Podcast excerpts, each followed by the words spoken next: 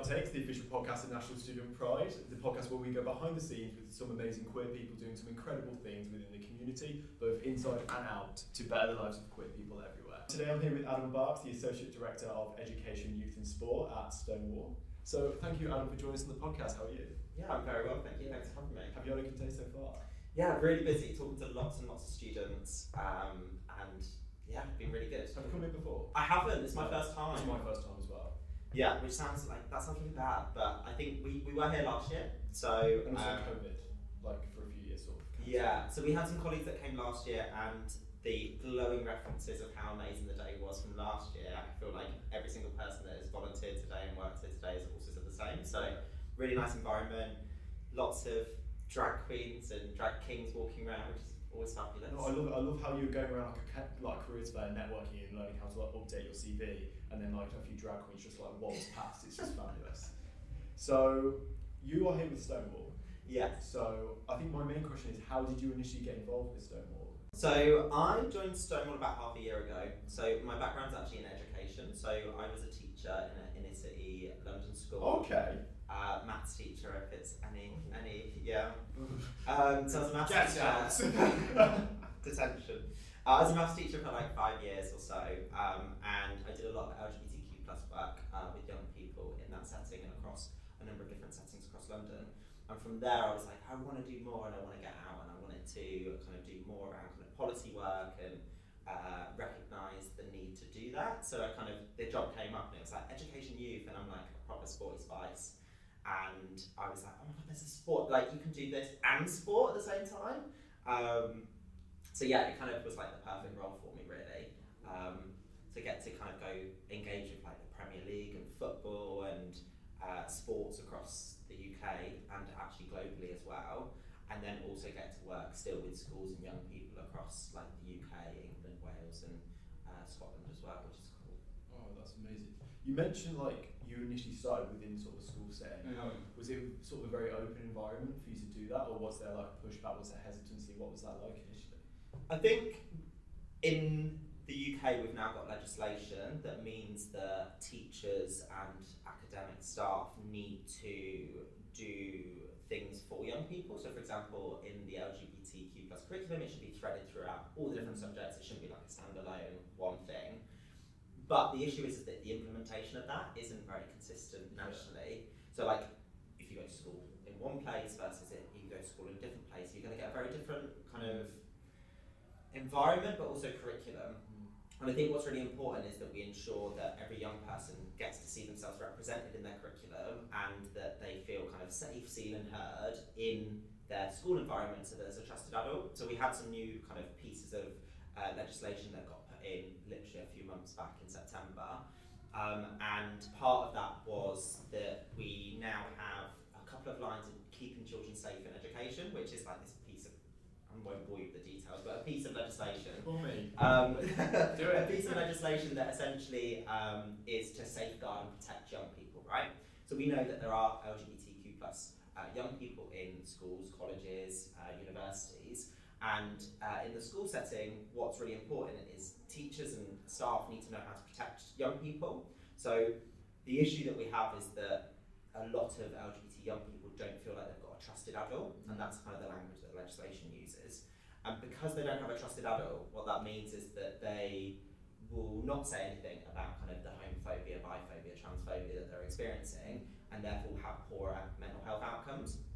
Um, so that was amazing that we've got that in. It means that schools and colleges and universities now need to kind of step up and do more and kind of create environments where they feel like they can talk to someone. Um, what that looks like is obviously open-ended.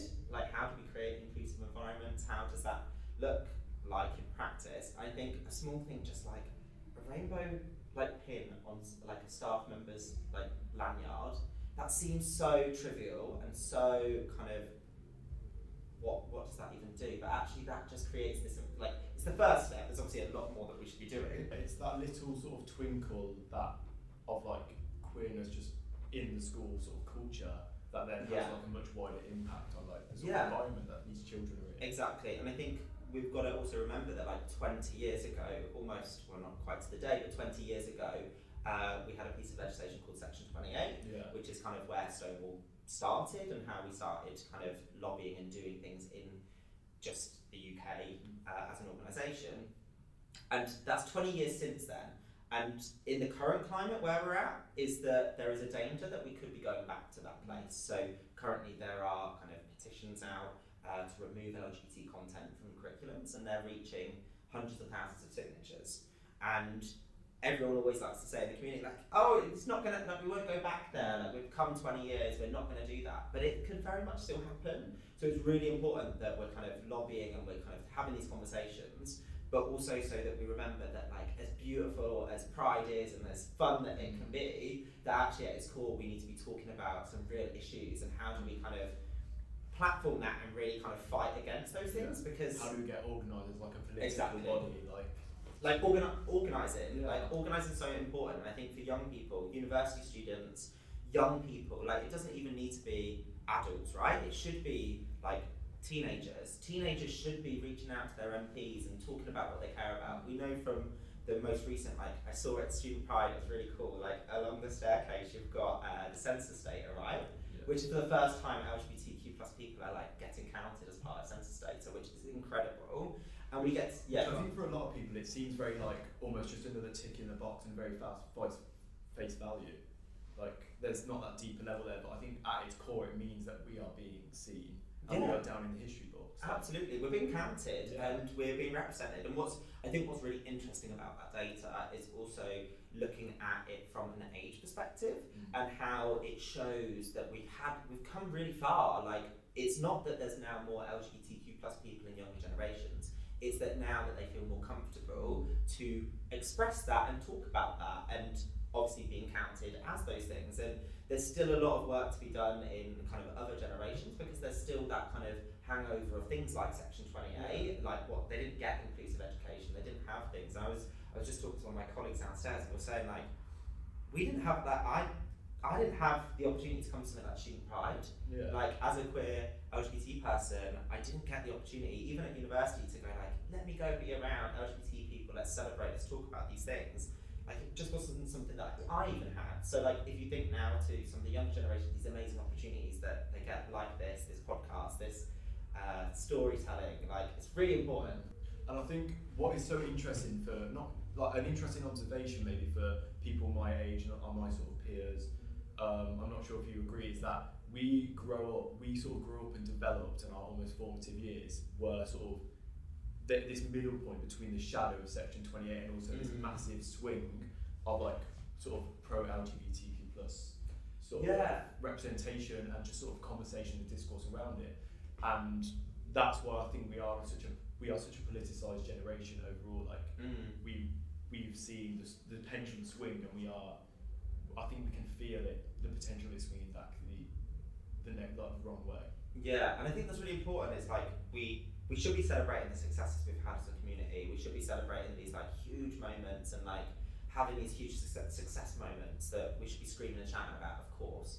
But it's also remembering that things can still change quite quickly. Mm. And I think we've seen that in kind of America with things like the Don't Say Gay kind of bills that have been introduced. Like what things like that that get introduced in places like America, and when we then start looking at the UK system, like we could quite easily follow suit. And it's important that we don't kind of rest on the achievements that we've had and just take that for granted. So yeah. continuously pushing for further. So with like relationship and sex education guidance, like ensuring that yes, they should be talking about LGBTQ plus identities, but like let's push it further. Like it should be threaded throughout everything. Like when we talk about Black History Month, we should be having like black, queer, disabled representation as part of that. Like it's not just like a one time assembly or one time thing at university, one like time a tutor group PowerPoint, let's just flick through like tick box oh, stuff, right? Like it shouldn't be that. And I think some education settings are really getting it right and are really doing great work. Um, but then others are kind of probably a bit scared and worried. Like we still have, like you were saying, with that kind of shadow of Section 28. I think what's really interesting is that there was some research brought out or some kind of survey from the largest teachers union uh, recently, and you look at the percentage of staff that are not kind of uh, comfortable with talking about their identity to students, but also their colleagues. Like it's a huge number. I think it's like it's way above fifty percent. So like if staff don't feel comfortable, and that's including kind of university, but this is specifically student, um, school and colleges, sorry, but like that also kind of then continues up into the university space as well, so professors and things like that. But if they don't feel comfortable talking about themselves or just being, bringing them their true selves to their workplace, how can we expect young people to feel the same? Like we can't. And I think so often like people do like to create a bit of separation with their like professional life and like personal life. But I think with teachers as well, they are giving themselves so much to these kids. Like they are around probably with them more than their parents, so that is having going to have such a massive impact on them and their development. Mhm. So it's about creating that culture for that them to feel empowered Yeah. to do that. But Absolutely. yeah, I think what was really interesting about what you just said was like that idea of like the the having this kind of firm boundary around like personal life and private life. What like and I have this conversation quite often. I think it's really interesting that we go down the route of like thinking that the the like private versus public like I can't lost my words now.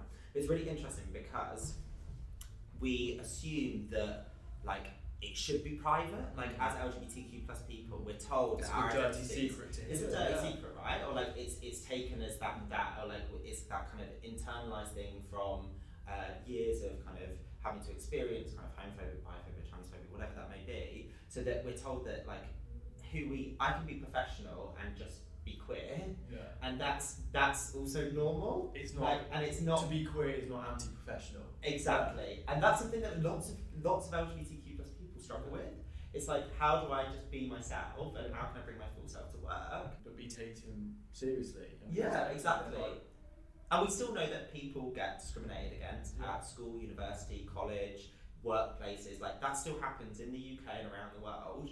Um, but it is important that we do that, and we are seen if we're safe to do so. Then absolutely we should be um, kind of raising it, raising it, and talking about it. Um, which is great. Why, like at Student Pride today, seeing all these amazing employers that are kind of talking about kind of diversity and inclusion and wanting to be seen as diverse Yeah. employers.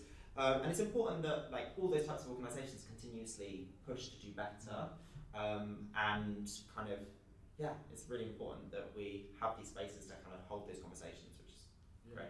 And you mentioned how like um, there's all these amazing like sort of corporate businesses now trying like making active policy change to create a better culture for queer people. And I know Stonewall has been a massive support system in helping achieve that.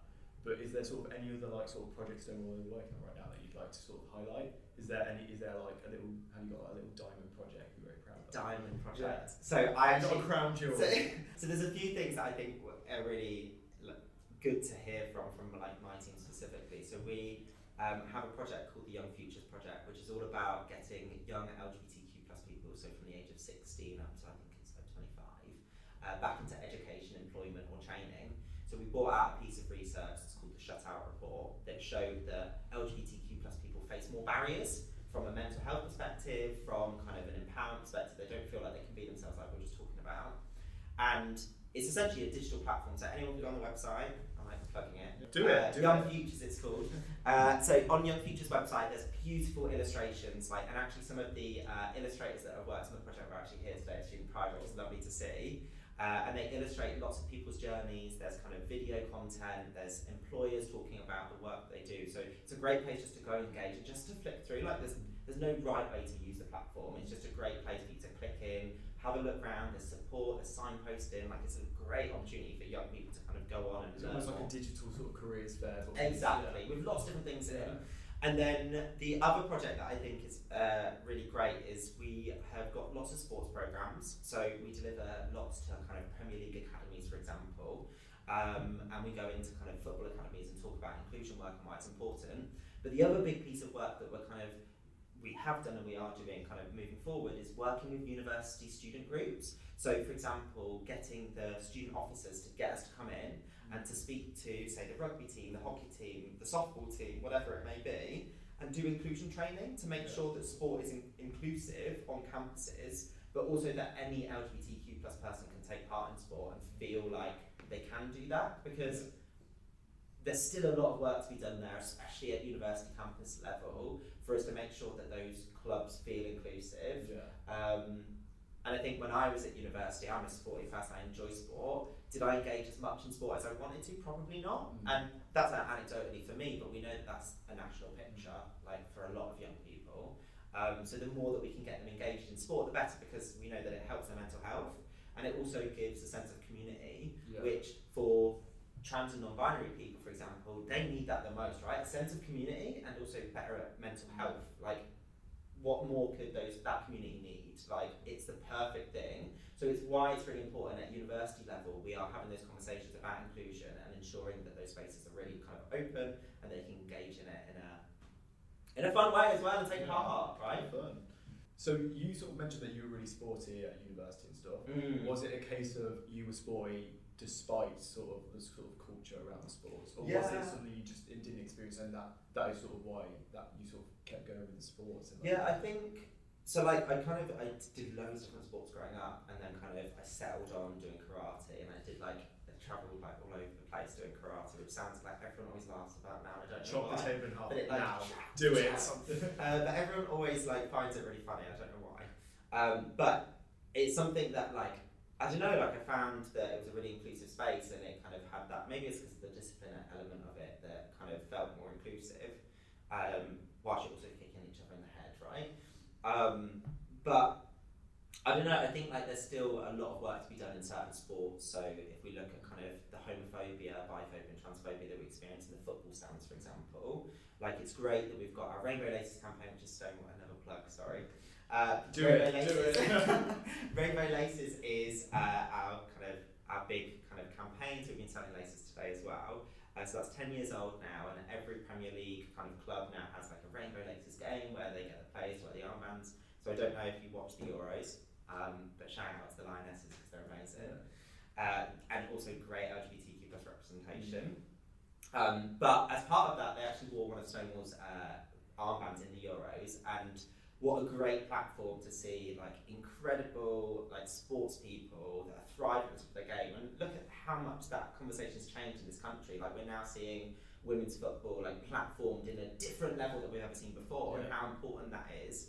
Thank you so much adam for taking part in the podcast. It's been great having you on and very informative and just such a really insightful like amazing conversation. So i really appreciate it. Thank you so much. Thank you.